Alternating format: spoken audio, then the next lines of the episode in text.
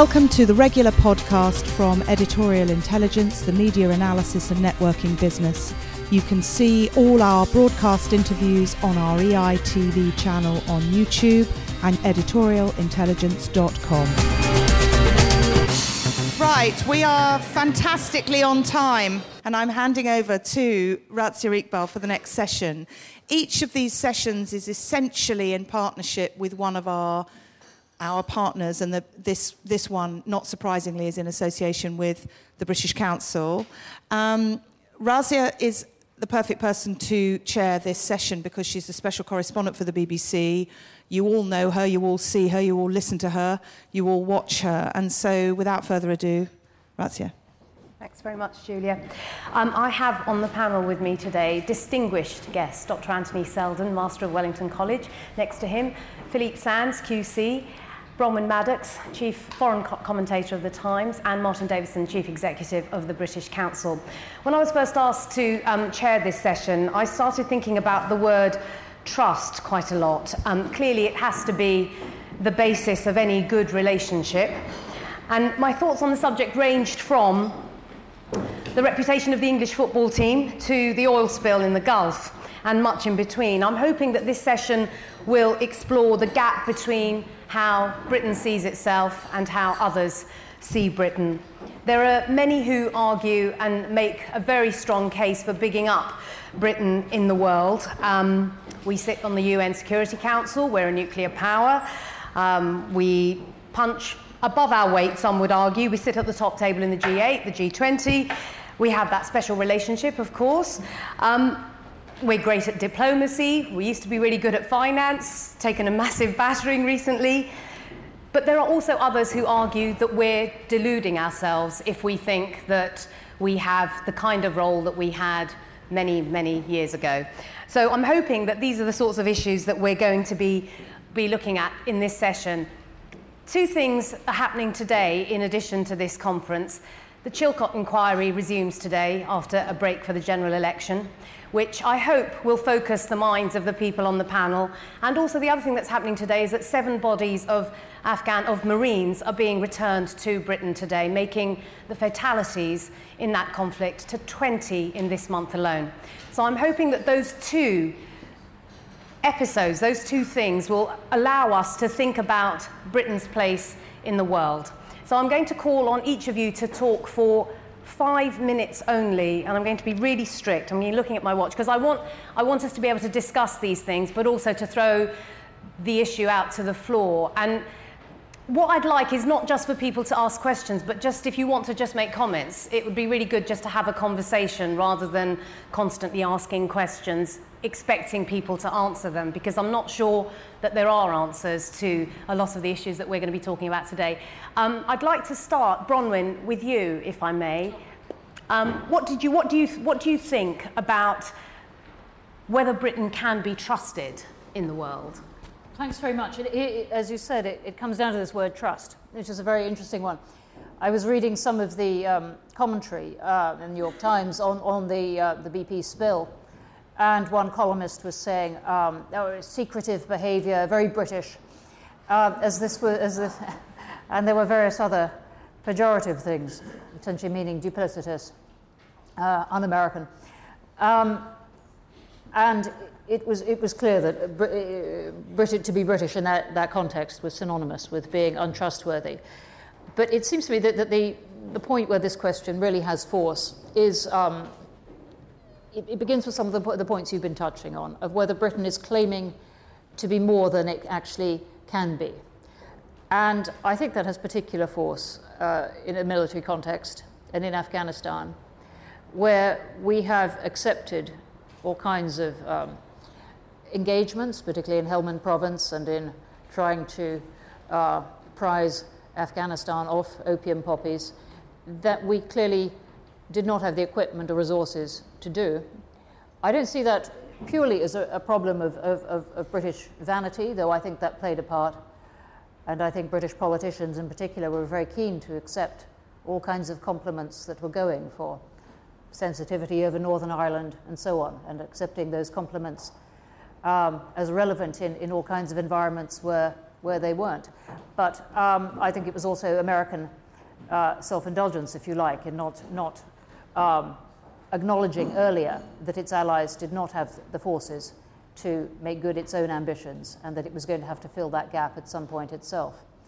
But clearly, it has left um, certainly the Americans feeling a bit that Britain cannot be trusted in that, in that domain. And I think that is something that Britain is going to have to address with its defence review of what really are its ambitions and how exactly uh, can it live up to them? What are the forces in detail that it needs to live up to those? That is an unanswered and unopened question, which Afghanistan still leaves hanging there. Financial and economic reputation you talked about, and I, there I think we probably do have a better case, but it's one we're going to have to argue our way through in the next few years. Uh, a claim again to, to economic management, um, uh, to an economic model that works, uh, and that, that's very much in play at the moment. I, I was struck by a comment the Chancellor made yesterday. I hadn't expected. He, t- he pitched up at a, a, Times event for business people, and someone asked him, um, a chap from Uganda who got up and said, why, why really make this commitment to international aid, to ring fencing international aid? And he gave a much more personal um, reply than I, I, for one, had expected. And he said, Look, we've made a commitment. We as a country have made a commitment uh, to 0.7% uh, GDP We'll go on international aid, and we have a moral commitment to honour that obligation. And it was, um, in what was otherwise a rather technical presentation, it was a very strong assertion that Britain should be seen to be trustworthy in this particularly sensitive area of international reputation. And I will simply leave you with saying that I was uh, surprised and struck with that one. I'll stop there. Bronwyn, thank you very much. Um, Anthony, what are your thoughts about this? Okay, I, am sorry that I might repeat something that was said earlier at this fantastic session this morning, but we had a breakfast meeting for the launch of the Movement for Happiness uh, with Richard Layard and Geoff Mulgan, and we're going to be making uh, Britain a much happier country and indeed a much happier world over probably the next uh, year or two. So we're starting off with a limited ambition over breakfast. When writing this book here, Trust All Profits to Charity, uh, there were three just key things that, that came up about it. One is the difference between blind trust, uh, which is bad, and active trust, which is good. Secondly, a core distinction that will run through our debates about the difference between uh, uh being trustworthy and trusting others. There's a core difference. And thirdly, this sense that uh, in the past, you know, Britain was uh, really trustworthy, uh, you know, was uh, really had a high position of honour. There was never a golden age and we have to live in the real world, not in our make believe world. Just a few quibbles there about you know, what it is we mean by trust in our title. What do we mean by Britain? Are we talking about uh, the government being trusted, uh, the, the people? And also, who do we mean by the world? Are we talking about the Islamic world, the non Islamic world, America? Are we talking about the BRIC countries? Are we talking about the elites? Are we talking about the non elites? Who exactly is doing the trusting that we're being asked? So, what is trust? What is Britain? What is the world? I, I, hated philosophy at university. We spent all the time dissecting with these real pedants uh, the meaning of everything, and I learnt nothing. Um, I, I, just wanted to just say a word about difference in perception and reality here. You know, and we do have in Britain, I think, high a high trust, pretty uncorrupt civil service, judiciary. I think our military is, is uh, although Afghanistan worries me, uh, as Bronwyn suggested, uh, but pretty largely uncorrupt. Uh, cultural in- iconic institutions, the RSC, the National Theatre, the Tate, uh, the Royal Ballet, our education system, and I'm doing a lot to try and promote uh, British institutions, universities, and schools uh, starting up all around the world. We're opening in China uh, and in India. Uh, and I think we have a pretty, uh, pretty uncorrupt political class, police, and media.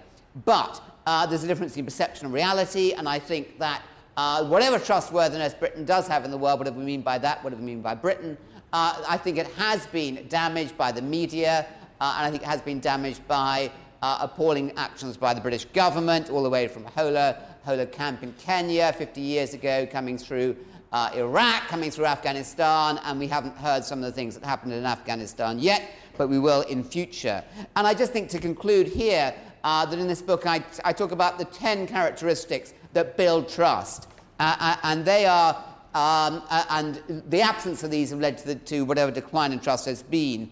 Uh, the, the, the, absence of the moral codes which we can agree upon, so clear principles, a clear sense of uh, belonging to something, making people feel they belong to something, a sense of, of, of we cannot continually exclude uh, large numbers of any population from economic growth is the third one. Fourth one is corporate responsibility and morality.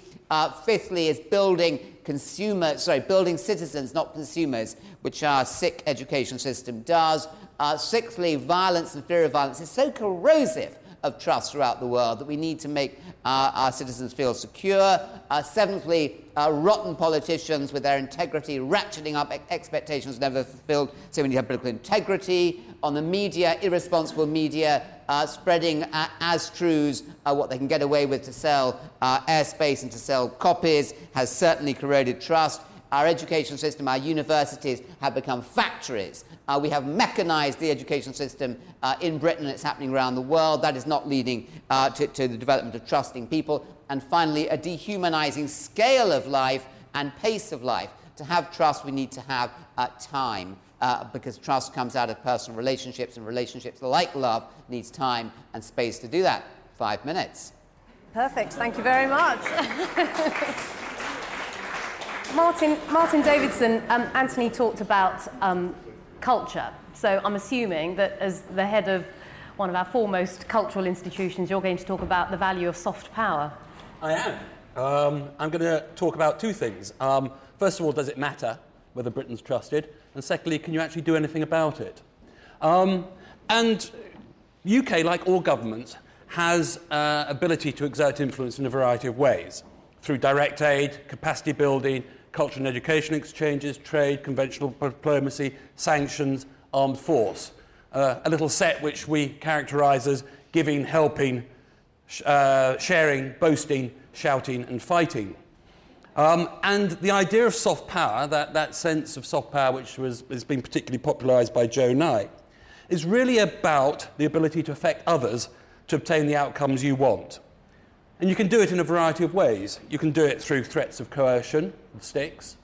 You can do it through payments, the carrots. Or you can do it through attraction, which is about getting other people to want what you want.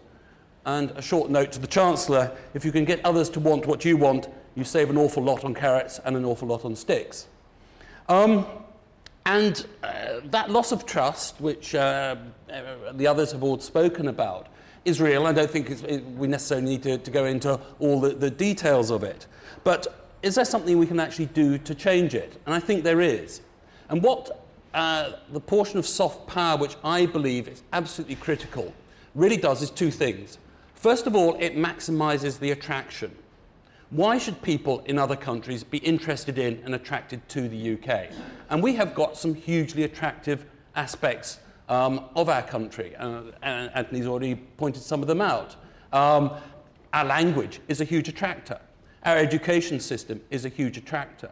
Our cultural system is a huge attractor. Our way of life is a huge attractor in a number of different, uh, in a number of different ways. But the second thing is if you attract people to the UK, then you've got to do something with them when they're attracted. And that is about giving people opportunity. Opportunity for either personal or social or societal development through some sort of engagement with the UK. And it may be an individual wants to learn English because they want to per, uh, further their, their, their own income generating capacity. They may want an education system, but they may want to actually, in, uh, they might, might, be much more uh, interested in how you develop the social uh, system within their own country. And there they're looking for a whole set of different interactions. So the UK has got to be able to respond to each of those, uh, those, those uh, demands for opportunity from individuals. And trust is about individuals. It's not about systems. I don't think systems trust each other. I think tr- people trust each other.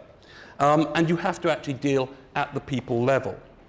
Um, and I think the question has to be asked well, can you actually do anything about it? And I think that we have uh, recently done some, some work with YouGov, actually asking the question in four countries in Saudi Arabia, Poland, China, and India about whether or not a closer engagement and development of opportunity changes people's attitudes? And the answers are actually pretty substantial. That the change in people's attitude towards the extent to which they trust the people of the UK is significantly greater. The largest shift is actually in India, where it goes up by 19%. But in Saudi Arabia, where the level of trust is at its lowest, it changes by 14%. Um, but interestingly, also, the change in the trust for country, for a government, is even greater than the change in trust for people. Um, so ultimately, yes, does matter, and yes, you can do something about it.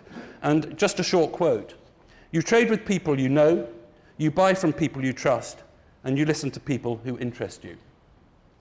Thank you very much indeed, Martin. Philippe Sands, do you think that we're completely deluded? What's your, what's your take on whether Britain can be trusted and the, the nature of the relationships that we're all talking about? Well, it, it's probably useful if I just uh, summarise what, what, my perspective is on these issues, and I can't add to the definitions of trust. My role in life, in part, is to provide advice to governments as a barrister, and I only deal with interstate disputes. So at any one time, right now, I'm acting for 15 or 20 different governments, dealing directly with foreign ministers, with prime ministers, with presidents, and getting a perception from those individuals of how Britain is seen, participating in international negotiations, and trying to get an understanding of what it is that explains the rather extraordinary sense of affection with which Britain is held, notwithstanding a complex colonial past.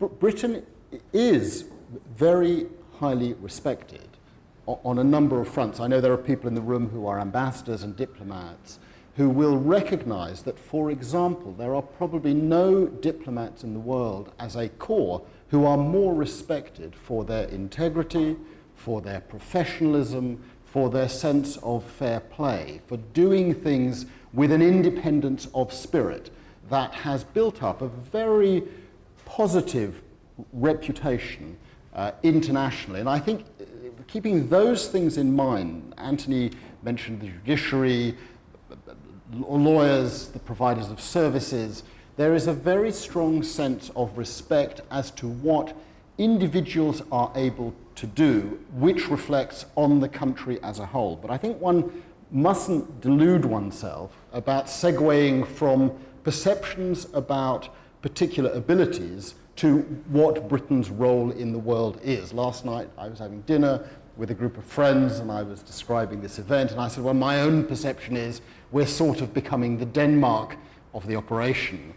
And someone said to me, Denmark, isn't that a bit optimistic? Don't you mean Andorra? and we agreed that it was somewhere between Denmark and Andorra. The idea that Britain has a major role in the world is frankly delusional. Britain has a catalytic role. Britain has particular skills through language, through professional uh, ability that allows it, through also its remarkable place at the intersection of relations with the United States, with the European Union, with the Commonwealth, that allows it sometimes to leverage, to influence in ways that other countries of its size, of its limited economic power, of its limited military power don't have. The idea, for example, in 2010 that Britain should be a permanent member of the Security Council is really preposterous. We have to call uh, a spade a spade. It's a 1945 settlement, it's a hangover, and let's be realistic. You know, we prattle on about our nuclear weapons, others will have or are in the process of acquiring it. All of this is about to change, and we need to be realistic. We also need to be realistic. The, the value of the country has diminished significantly in the last 10 years in the perceptions of people of influence in large part because these characteristics of independence, of integrity of spirit, broke down in relation, in particular, to Iraq. So I've been in a room with the president of Syria or the president of Ecuador, and the individual will say to me, Well, why is Britain doing this? We always thought that when push came to shove, Britain would exercise a proper and significant influence. And I think we've paid a very, very big price for uh, Iraq and everything in the post 9 11 period. And I think we need to get ourselves out of our London and English media type of perceptions of where we are, step back and see how others perceive us. Yes, there's very much that is positive. There's a great deal of affection, but the idea that somehow Britain is uh, uh out there exercising, uh, punching above its weight, as is often said, I think we should not uh, delude ourselves as to how that goes. And we should have a real sense of history and our historical perspective. And I will, as others have done, conclude with one anecdote told to me by a leading British journalist, which I think explains a part of the problem of self delusion. A well known journalist, known to everyone in this room, interviewed Tony Blair in late 2004 in the post Iraq period as Iran was coming onto the horizon and said to the then Prime Minister, given our historical relationship with Iran, given the story of Mossadegh, how do you think we can possibly lecture Iran on what it should and should not be doing in terms of its internal governance, its acquisition of nuclear weaponry, and so on and so forth? And Blair turned to this individual and said, I'm sorry, uh, what is Mossadegh? And I think that that sort of indicates the extent to which there has been a degradation. And so long as we maintain our sense of independence, our sense of integrity, our sense of professionalism, a realistic approach to where we are, uh, and the people that I meet are as familiar with British senses of irony with Monty Python as they are with Shakespeare, then I think we will be fine. But if we take ourselves too seriously, then I think we overstep the mark. Thank you very much, Philippe. Bronwyn, you were nodding um, in the middle of what Philippe was saying. Do you think that his realism is, is too extreme? Extreme realism. uh, um, no, about um, Britain's need to recognise what it can't do, if you like though I guess out of sheer poverty, it may now discover more independence from, from the US um, than it had 10 years ago, or felt it had 10 years ago. Um, I, I, think it's, uh, I, I, think Britain has to be very, very straightforward about it, what it can't do. Um, it can do some things well. It can argue, and I think will argue increasingly powerfully within Europe about how Europe should arrange itself and particularly how to address the really unresolved problems of some of the poorer members and of the Mediterranean. Um, it, finds itself, I think, most tongue tied now uh, uh, towards the US because of the experiences of Iraq uh, and now worse, I think, uh, Afghanistan, um, but also because America itself is changing. And in some ways, one shouldn't personalize this too much. I don't think it's President Obama himself turning dramatically away from Europe, though there obviously is that uh, predisposition. But America, uh, to me, is becoming much more introverted. Its own problems, its own enormous um, swell of population, its own preoccupation with, with Mexico on its border, it's, it's looking less to Europe. And the special relationship to me is, is, fading. It's still there, but language will take you a long way a shared sense of history will take you a long way, but it, it, way, way down on where it was 20, 30 years ago. So I, I agree, we, we are not what we were 20 years ago, and we're certainly not what we uh, claimed to be 10 years ago. That doesn't mean we're nothing. Anthony, that anecdote about Tony Blair was very, very striking. I just wonder, given you, what you've written about him, what, whether you what I want to try and explore is really how damaging Iraq has been, given that that is the, his legacy now. He'll be remembered for that more than anything else. And, and I just, it, it just seems to me that to hear someone like David Miliband saying, you know, the British public have to stop punishing us for Iraq, I mean, it, it clearly has been massively damaging, hasn't it? Yeah, it, yes, it, it, has. I was just thinking there about, um, I'm writing a book about Gordon Brown inside number 10, and just to, to, to, pick up on the point of ignorance, there is a senior member of, uh, of Gordon Brown's cabinet who, uh, in response to the RAF uh, saying uh, that uh, it would be very good to have some tornadoes, terribly good for morale to have some tornadoes uh, in Afghanistan, it would really lift spirits. and this particular cabinet minister said, Look, um, uh, what's a tornado? I don't know the difference between a tornado and a torpedo. Um, and he was a very senior uh, cabinet minister. There is, uh, you know, picking up the point about uh, the ignorance of Mossadegh and, uh, uh, and the um, Kim Roosevelt, the, the, the CIA coup in, in Iraq and uh, in, Iran and, and, so on. I mean, there's, there is a history of ignorance uh, at the top, uh, on the bad side. Iraq you know, didn't come out of a blue sky. Um, th- th- there were some shocking as well as some very fine things about British colonial uh, history. I think far more was positive without being too Niall Ferguson about it uh, than negative. Um, and I think Iraq was hugely damaging. Um, and um, I'm going to be very careful now with the uh, Chilcot inquiry opening today, uh, but you know, their, you know, their reaction to Blair, and, and, Blair had an opportunity on that day that he appeared to say, look, you know, under the intense, inhuman pressure I was under, I screwed up on various things. Uh, but his lack of uh, uh, humanity, actually, it was humanity. It was a lack of integrity and decency and authenticity when we all knew, every single person knew, that he was assembling apart from himself, uh, perpetuated the damage of Iraq as a colossal stain. But there are grounds for optimism for all of that. And by the way, there are things in, in, in, in Afghanistan which will come out which will also be stains, including the whole reason why uh, the lack of intelligence about what the British uh, are, are, doing in there and the coalition are, are, are in there, and, and the craven. Uh, uh, uh, the craven subservience of Hillary Clinton and indeed Obama to uh, the American public uh, and feeding the right wing rules, uh, wolves in America with the midterm elections coming up and the prospects of Hillary for the Supreme Court and, and New York or the presidency and so on. I mean, it is shocking, but that's what we're talking about. There are some optimism about Britain. One is, which we, ha- we have to reiterate, one is our language. We, you know, the Danish language, still less the Andorran language, will not be prevalent in the world in 2090. Uh, uh, and neither will Danish universities uh, or Andorran universities. And look at, uh, look at the, uh, the overseas uh, people who are flooding to schools like my own, to, to, to universities, and indeed the current world politicians who were educated in British universities. There is that. And thirdly, the legacy of that. You know, Denmark, unless I've missed part of my history, and indeed Andorra. Maybe Andorra had this colossal empire that has shaped the whole world that we live in, the Andorran Empire. You probably missed that module.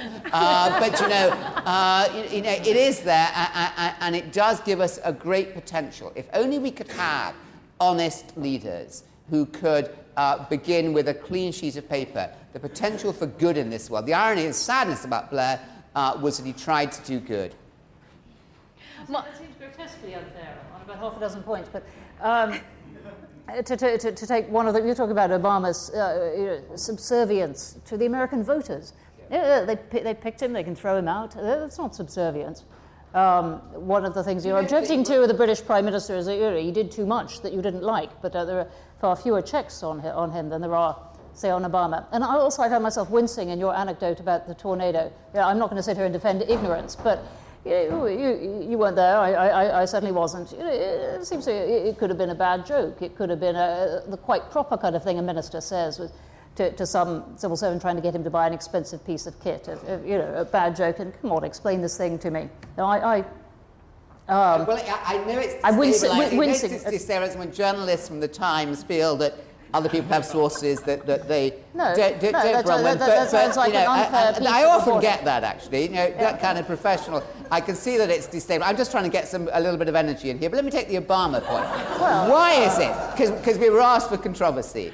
Uh, uh, the, the, Obama. Tell me why Obama shifted from his March uh, 09 position, which was to say we need to have a political settlement, to this, uh, to then by the end to of 2000 uh, in, in Afghanistan, seeing that we need to talk to the Taliban, seeing that we need to get a negotiated settlement out, to believing that the surge Petraeus kind of settlement. Why did he shift uh, in that direction? Because he thought that the, uh, that, uh, the Taliban was still in too strong a position to get to a, a negotiated settlement. Ah, so you think uh, that, that, that, there's going to be the Taliban are going to be beaten, do you? You don't think I there's any political. At all. I said you asked me why I thought he switched and I think he, he, so, he switched so because. I'm, going to come in here. All right, because on you're, yeah. you are being a bit nitpicky. I mean, let's focus on the substance of what Anthony is saying. I didn't necessarily expect Well, myself it- it- to he's be nitpicking agreeing with himself. But he's Um, no, no, no. He, he, but, your bit, but the thrust of what's coming across from this panel is actually pretty consistent. Is that there are things that Britain does well, there are things that Britain continues to be rightly highly respected for, but we should not have a sense of grandeur where it is no longer justified. And you're not, no, you're not disagreeing no, with no, that. I'm not at all disagreeing uh, with that. and and, and uh, the point of connection here, in a sense, is British-US relations. I, I've always thought, actually, that the special relationship really is a, a one-way special relationship. I mean, Well, you don't hear a lot about it no in one, Washington. no one, you know, in the mm. streets of New York mm. is going on about a special relationship with the United Kingdom. And actually two loathsome phrases that we've just got to get rid of. One is the special relationship, and the second one is punching above our weight. Both of them are fundamentally damaging the way in which we perceive ourselves and others perceive us. The special relationship. I would argue that people in the streets in London don't go around talking about the special relationship either. I mean, I think this is something that elites talk about, isn't it? I mean, it. I, I, British- let's- You- you yeah, hear British in British elites, embassies But and let's let's just let's just focus a little bit on on the the battering that BP has taken because I think it'll be interesting rather than talking always in generalities. Let's focus on this particular issue. The two other companies that are involved are American, Transocean and Halliburton. You're not really hearing very much about it. Is the media not doing enough? Why aren't they saying, hang on a second, this is going to affect American investors just as much as British investors? This is affecting American pensioners just as much as British pensioners.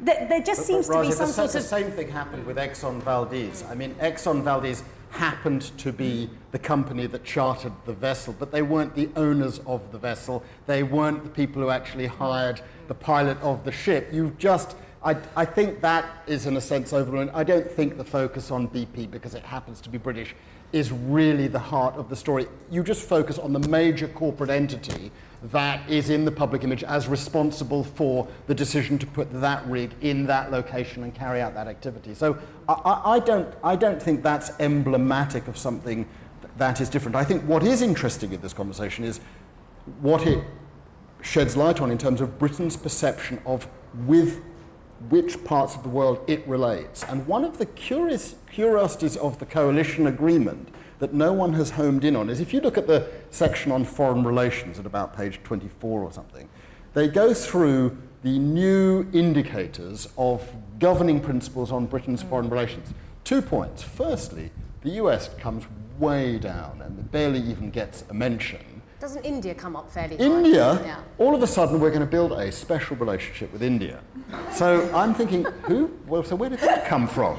I mean, who put that into the uh, co- coalition agreement, and why all of a sudden is there now a focus? I don't know if there's anyone here from India, but wh- where did that come from, and what does that say about the last 10 years? And also the fact that no one has commented on it. I think Yeah, it I think it's extraordinary George- that hasn't I think it comes commented from George on it. Osborne, who's um, very much taken with saying these days, has anyone noticed we have more trade with Ireland than with India? Um, and, and I think it, it, it represents um, an aspiration. So why is Ireland in But? I think it also comes from something else which is, is rather important, which is a shift over the, the, the previous 10 years, which is to say there are some long standing, critically important relationships around the world for the UK which we have tended to ignore and we've underplayed. So we have put a huge amount of effort into China and ignored the fact that we have a relationship with India which is over uh, several centuries. Um, and that we have, I think one of the things around this, this, this emphasis on, on maintaining the aid budget is about a sense that we have a set of relationships which you have to invest in. And, those, and that investment can, can, can uh, provide a dividend. And I think part of the problem that we have in all this sense about looking around the world and asking the question, where are our friends, is we assume that nothing actually changes. Um, the truth of the matter is that you actually have to constantly reinvest generation after generation in those relationships. Um, we aren't actually investing in, in the United States in anything like enough because we assume that the United States is still run from the, the uh, Northeast. Whereas, in fact, the entire demographic and political uh, emphasis in the States is moving very sharply south and west. And we don't seem to have really taken that on board in terms of how we think about the US. And you know, it's not perhaps by mistake that the, the, the parts of the country which are being most affected by BP are precisely those areas which are growing in terms of importance. We've got just over half an hour before we have to finish, and I want to give at least 20, 25 minutes to the audience. But before we do that, Anthony, two things that you said. You talked about security that one, two of the 10 points that you made about how we achieve trust, security, but also earlier you mentioned, you know, who is it that we're talking about? Who is it, who is doing the trusting and who is trustworthy? Who is, who's not doing the trusting anymore? Let's look at the Islamic world since we talked about how damaging Iraq has been. I want to just explore a little bit the relationship between Britain and Muslims around the world and Britain and you know the relationship between British Muslims and their place in this society and how that affects our security and how it affects security in the world. Philippe.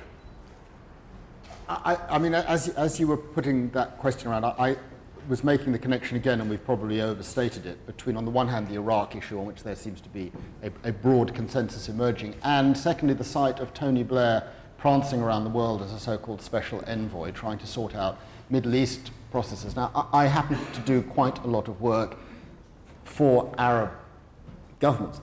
They, all of the ones that I deal with, just want him off the scene because he is not perceived as an honest broker. It comes back to what I said at the beginning. If you, if you were to transport yourselves into an intergovernmental negotiation, you'll very often see that it is a British diplomat or a British legal advisor to the Foreign Office who's drafted in to try to broker the deal between warring factions on the negotiation of a text. And that is because the individuals, rather than the country, are perceived to act fairly and independently and professionally and with integrity and not to play games. And I think that the restoration of the loss of trust that has happened in vast parts of the world, that world that you have just described, the Muslim world, the Islamic world, will come when Britain takes steps to restore that sense of integrity. I mean, it's not that Britain is universally loved. We have a history, and Anthony has mentioned it, and Bronwyn is acutely aware of it, and Martin's acutely aware of it. But the curiosity that I find in the work that I do is there is a very deep well of affection for Britain. I can't do the job, I couldn't do the job that I do acting for these governments as an American. It's been made very clear to me time and time again because America is perceived to be too threatening, whereas Britain is not. And although there is anger in that part of the Muslim and Islamic world towards what has happened, there remains a very strong sense of affection that I find curious, but which I think is positive.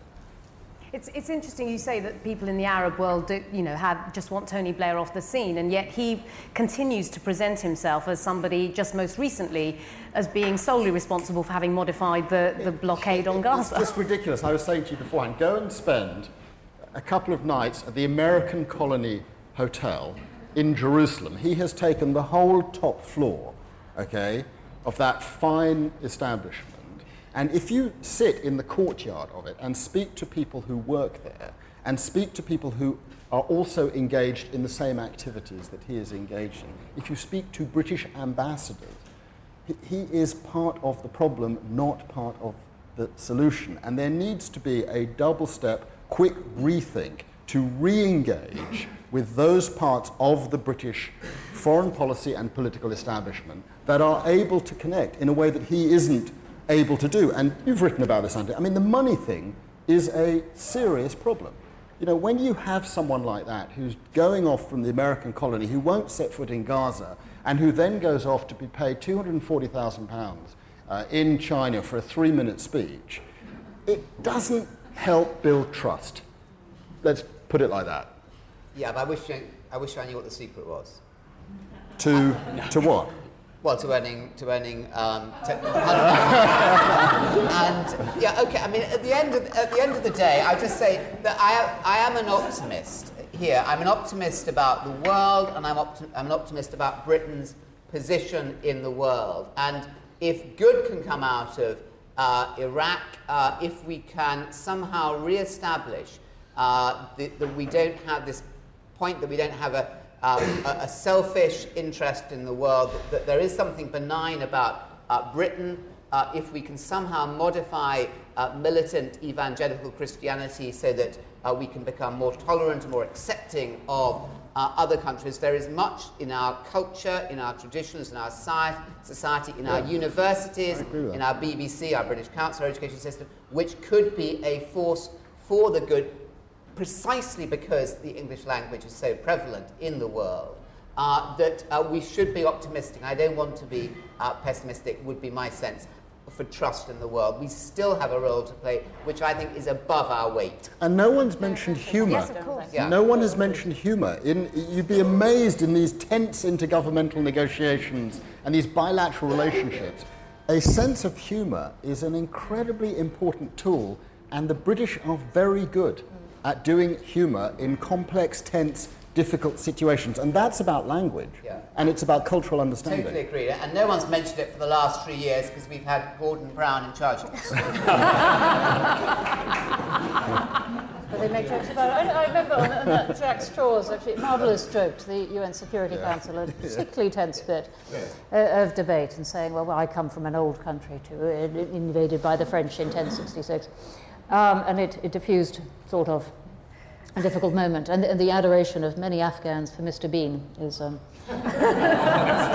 is, is, is, is, impossible to set aside. May I just make one, one general point? Because I think we, we, we in Britain and America uh, and a lot of Europe are obviously countries that believe in the rule of law um, and, and believe that international relations should be governed as much as possible by laws and rules and frameworks.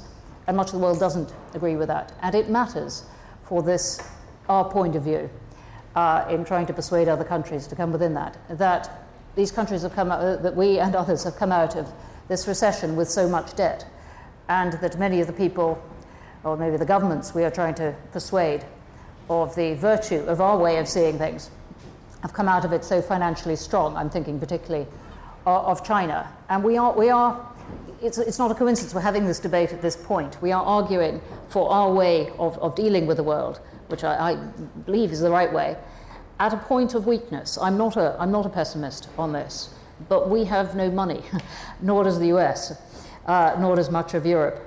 And one of the ways that we have tried to persuade other countries in the past, I don't mean this as a cynical point, but tried to persuade them to come within our way of, of dealing with things is to offer them money. One of the reasons Copenhagen failed so spectacularly was that the US refused in the end to hand over the vast sums in technology and, and cash, in a sense, that China was implicitly asking.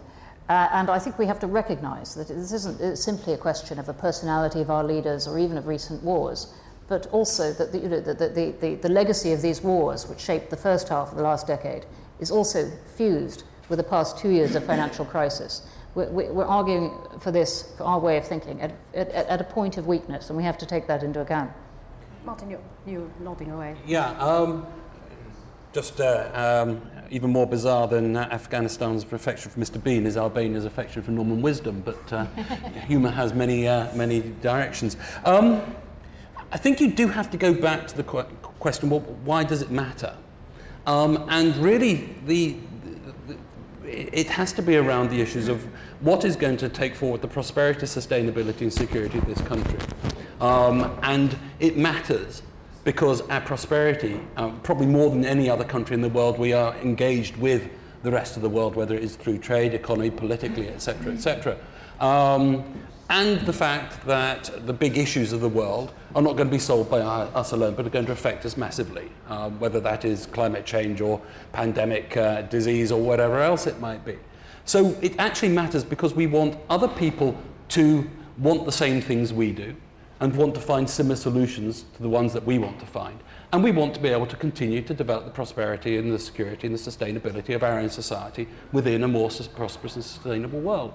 So these things do actually matter.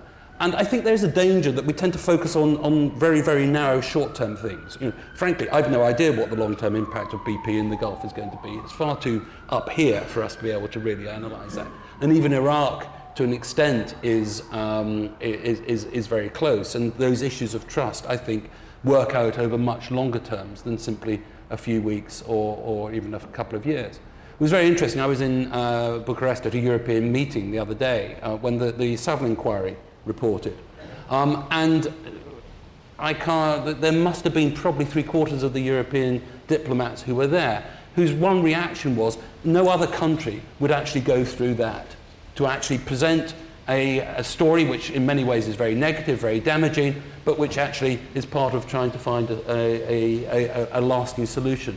So there are remarkable ways in which we operate, which are incredibly attractive to people. And that's why we must break away from this idea of our weight and punching either above or below it. Um, because we tend to then underestimate what is attractive about us. And we tend to overemphasize actually the things which are least attractive about us. Very good point at which to open the questions or comments to the floor. Please um, say who you are if you want to before you put your comment or question. I'm Sandy Walkington. Two quick comments. First of all, is there a shared consensus? I didn't get it from the panel as to what public diplomacy can achieve. Is there an idea of public diplomacy? And I mean, Anthony mentioned the BBC very briefly, but nobody else mentioned the BBC. And the BBC World Service seems to me to be something which is in my um, understanding, immensely powerful around the world and much more listened to than any other global media. And the next comment we can sit here and be all very pleased everybody comes to England and speaks English. But what's happening to language teaching in this country, apart from in schools like Anthony's? And there comes a stage when we simply can't understand and therefore can't empathize and can't communicate because we're totally unable to talk in any other language except our own. And the teaching of English and the take up of languages is simply woeful. The gentleman just there. My name is William French. Um, another question relating to the point just made about the Saville inquiry. It struck me the earlier comments about trust in British institutions, in the judiciary and the military, is something that has historically not necessarily been shared in parts of the north of Ireland and the south of Ireland. And I wondered what you thought the Saville inquiry shows about Britain's capacity to examine and attempt to address previous mistakes, also in light of the Chilcot inquiry ongoing. Neil Stewart from uh, Policy Review. I mean, I, I take it, I think from your comments, people would accept that. Uh, Britain's worldwide military brand is broken. Uh, and there's an extremely painful argument going on about how it's finally settled, reconciled, who's blamed, etc. Um, other bits of Britain's brand um, have been a bit more damaged. We were talking about the city earlier today.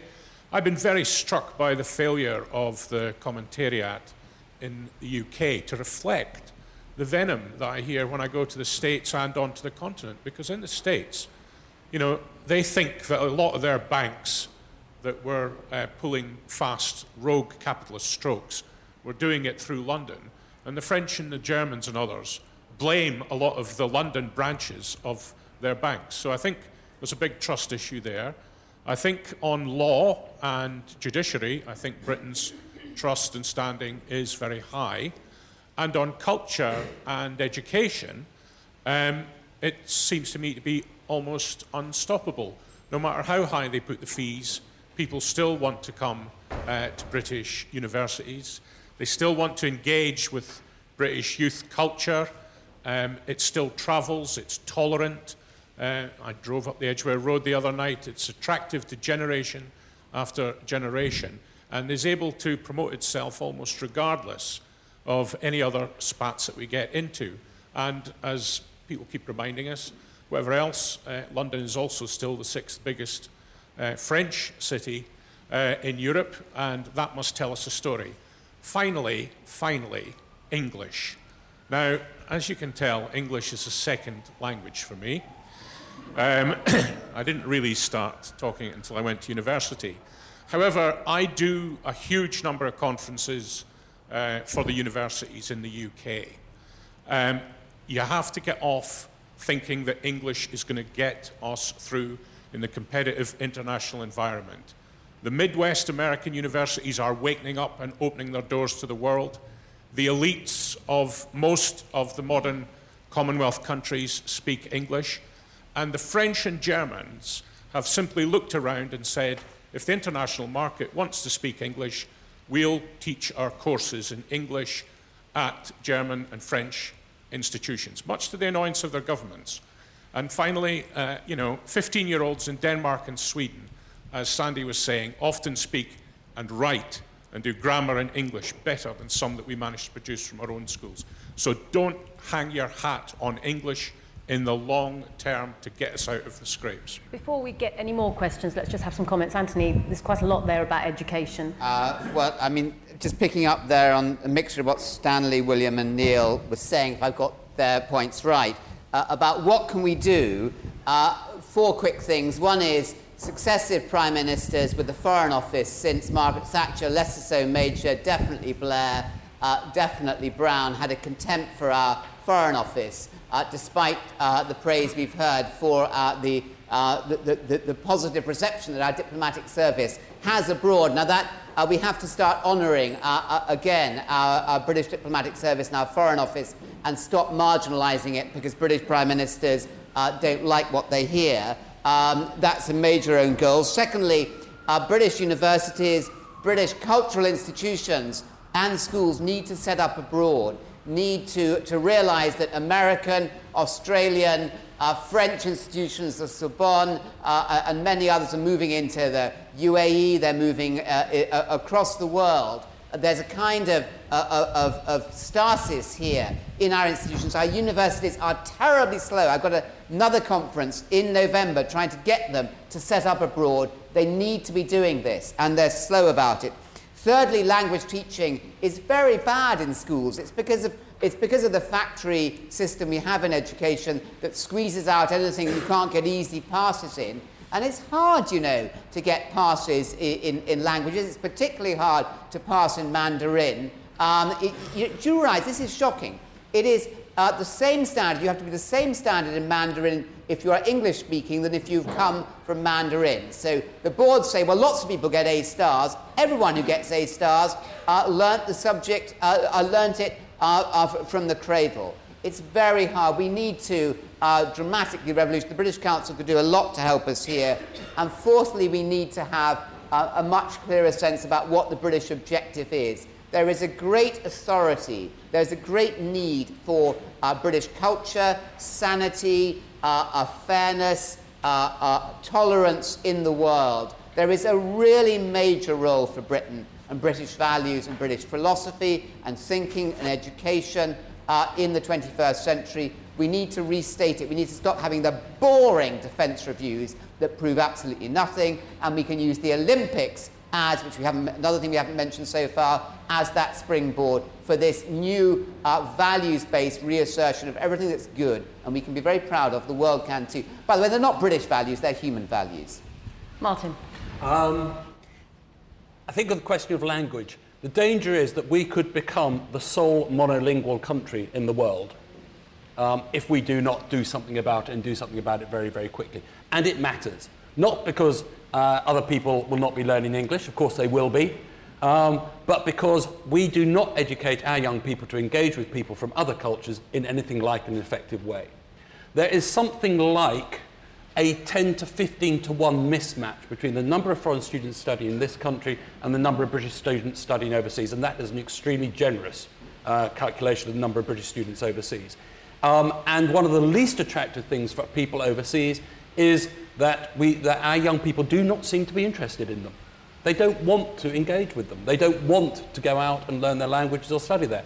I had an extremely embarrassing conversation with the uh, Mexican Minister of Foreign Affairs the other day, who Mexico offers scholarships for young British students which will pay all the fees, all the living costs, and the airfares to get to Mexico.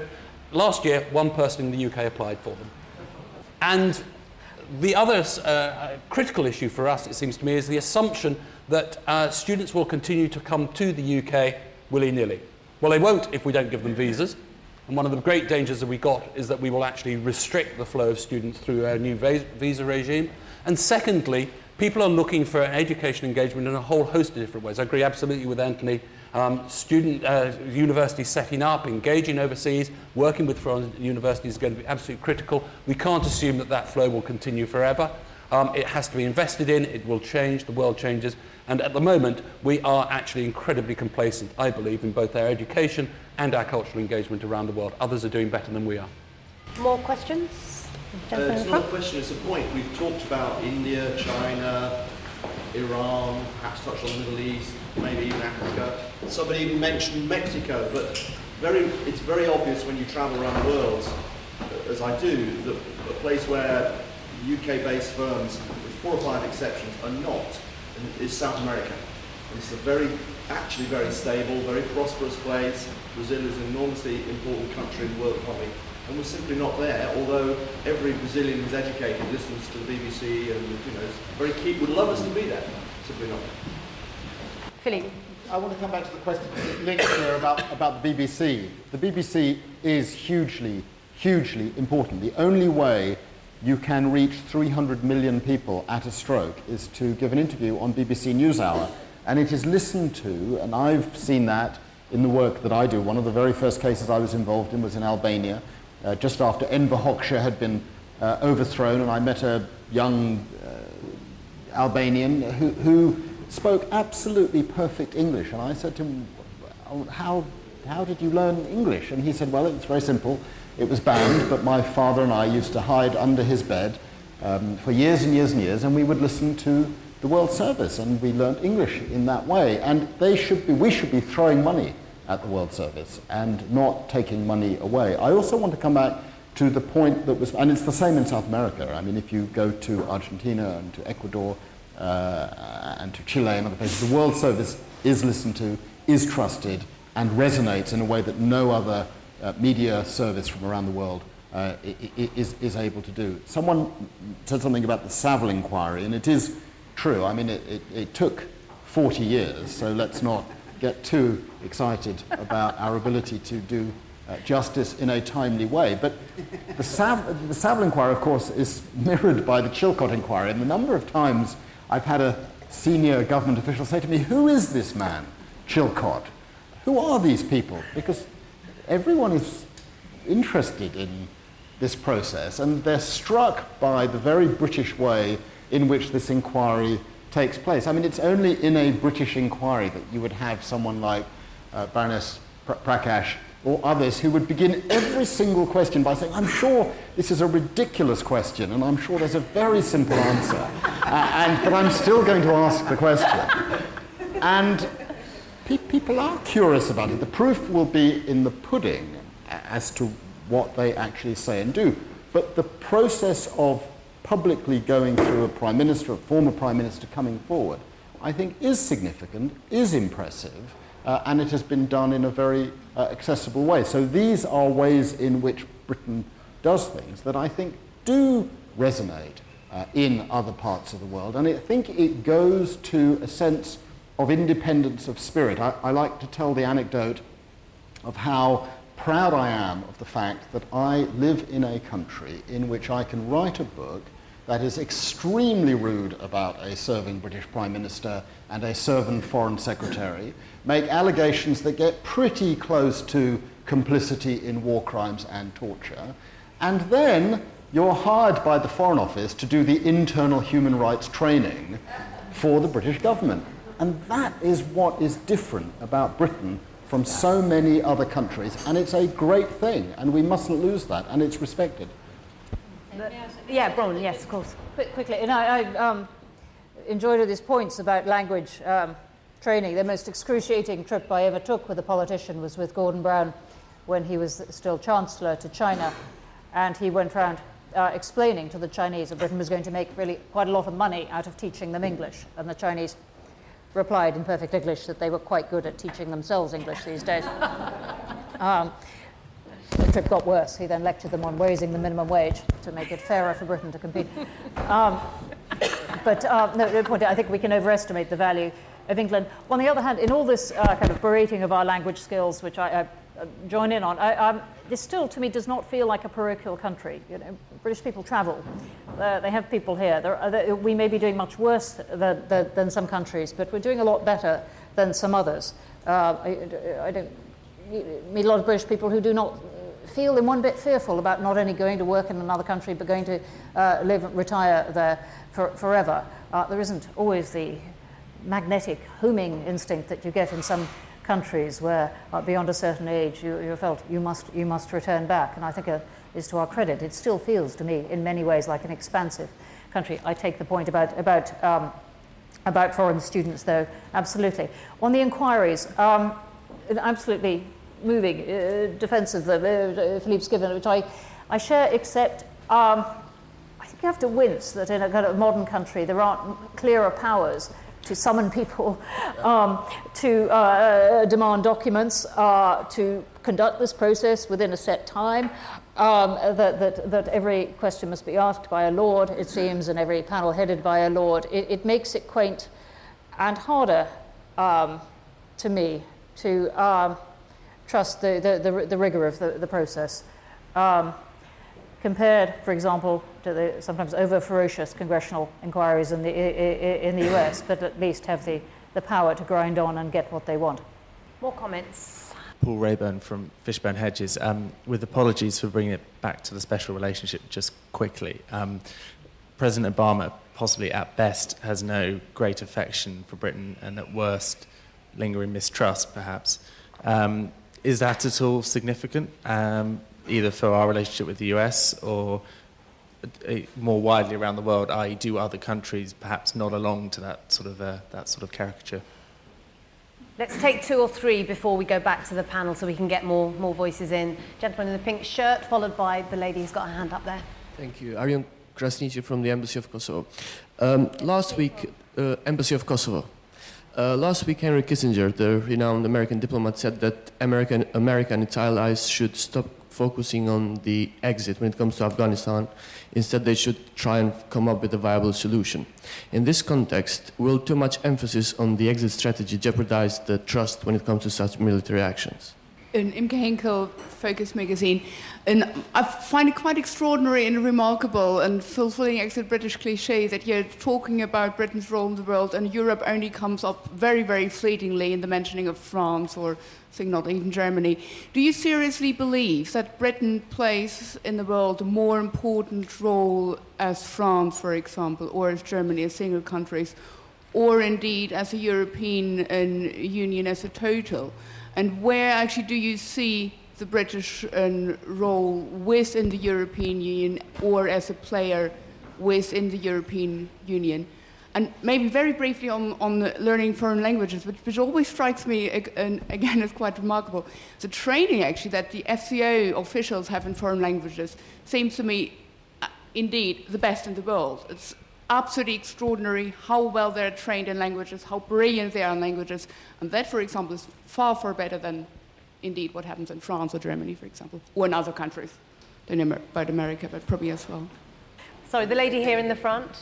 Um, just two points. I do international recruitment, and there are some British companies out in, uh, in South America. Uh, I had to put two parallel shortlists together, competing against an American firm for um, an organisation based out in Latin America, and uh, the, the Brits were all four on the shortlist, and it was down to their ability to facilitate um, and for their honesty, integrity, and how they came across exactly to your point about the facilitation um, ability. The other point about languages is um, we do quite a lot of graduate recruitment, and I think one of the reasons we're not great at encouraging our youngsters to learn languages because there aren't jobs with languages when they come out of university. Going back to my shortlist in Latin America, there were people that came with A level, really good A level results and possibly degrees in uh, modern languages um, that hadn't used them in their first jobs were very, very willing to go over to Latin America and relearn their Spanish and Portuguese, but they just hadn't had the facility to use their languages in their first job. Thank you very much. So, US Britain relationship again, Britain Europe, Britain France, and what was the other one? Um, oh, I can't remember. Afghanistan, yes, exit strategy. Who wants to go first? I, I wouldn't um, myself put too much weight on what President Obama doesn't like or doesn't feel personally.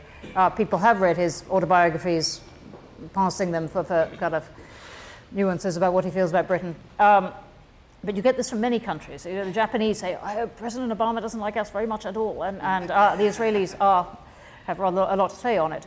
Um, and it, it, cooler in some ways, but also to me it comes back to what is happening to America. That I, I, I think if it wasn't him, it'd be the next one who just pulled away from it's not just Britain, it's not just Europe, but, uh, but old allies, old allies set uh, in the aftermath of the Second World War, and but just began to look in other directions uh, too, I think. So I think some of it is, is bigger than the guy who happens to be in the White House at this, at, at this, this time.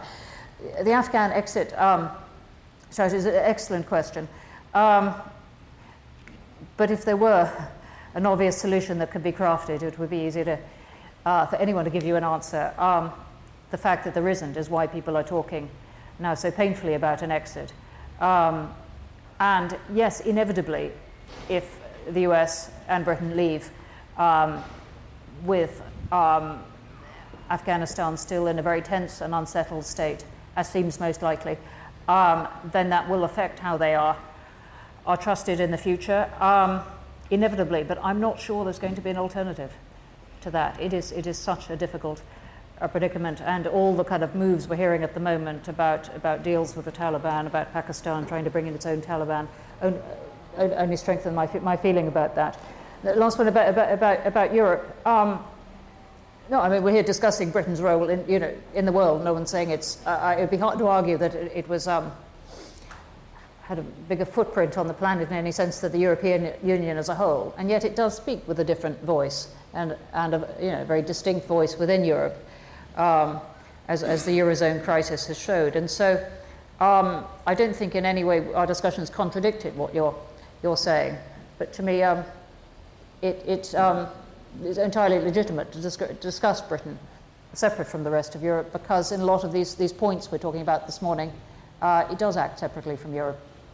I, I agree with much of, of what Bronwyn has said, actually. I, maybe a slight difference of emphasis on Obama. I think it matters that his father was Kenyan and that he grew up in Hawaii because I think his global view is a different view from someone who grows up in Kennebunkport uh, on you know, the northeast coast of the United States, just as your or my view will be deeply influenced by uh, the people we came into contact with at that early stage of our lives. And there's been much written about the impact of his relationship with his father on his perceptions uh, of the United Kingdom. And I, I, don't think one can completely exclude that. I think Bronwyn is right. I don't think he's anti British any more than he's anti Japanese or anti Israeli. But his worldview is undoubtedly different, and it is informed by his own family background. And in that scheme of things, Britain occupies a particular uh, and probably more uh, limited place. And certainly he doesn't think there's such a thing uh, as a uh, special relationship. Uh, and I think that is, is one point that we, that we all agree on. I mean, the exit seems to be the only viable solution, and I think the misassumption in your question, if I may say, is that um, there is some other viable solution. I've long believed that, that, that, there isn't, and the sooner that we get out, the better. Um, the only reason we should have gone in was to stop that territory being used as a base for attacks on our territory. That was achieved long ago. Afghanistan does not today pose a threat to our territory. We have no right to be there whatsoever. We should get out instantaneously. Time is not going to improve uh, the situation. I think the question about Europe was hugely important, actually. I mean, it was very telling. Uh, and it was a, a, a two pronged question, in a sense. It's silly to suggest that Britain is more important than France or Germany. There are fundamental differences, and language and sense of humour, I would say, are part of the element that have come into it, but you only need to spend time in an intergovernmental negotiation at the European level or at the multinational UN climate change level to see, you know, that Britain's role is not any different. And if anything, Germany has a much more uh, significant clout now on a whole raft of issues, which comes back to the point that I made. Our position on the Security Council and France's position on the Security Council in 2010, I think, is an absurdity. I think Bronwyn is right. We do speak with a different voice for lots of complex reasons within the European Union, but that is a different issue, and I don't think it's necessarily a, a bad issue. There's one final point that we haven't mentioned that I think is worth bringing into this debate. Quickly, Philippe, Multiculturalism. It's a great strength that we have, and I think we understate it and underplay it. Thank you very much. I'm very sorry to all those people who still had their hands up. We've completely run out of time. We could go on for at least another hour, I'm certain. Um, and I'm not even going to come up with any concluding remarks because it's, we've run out of time completely. So my thanks to Dr. Anthony Seldon, Philippe Sands, Bronwyn Maddox, and Martin Davidson, and to you. Thank you very much.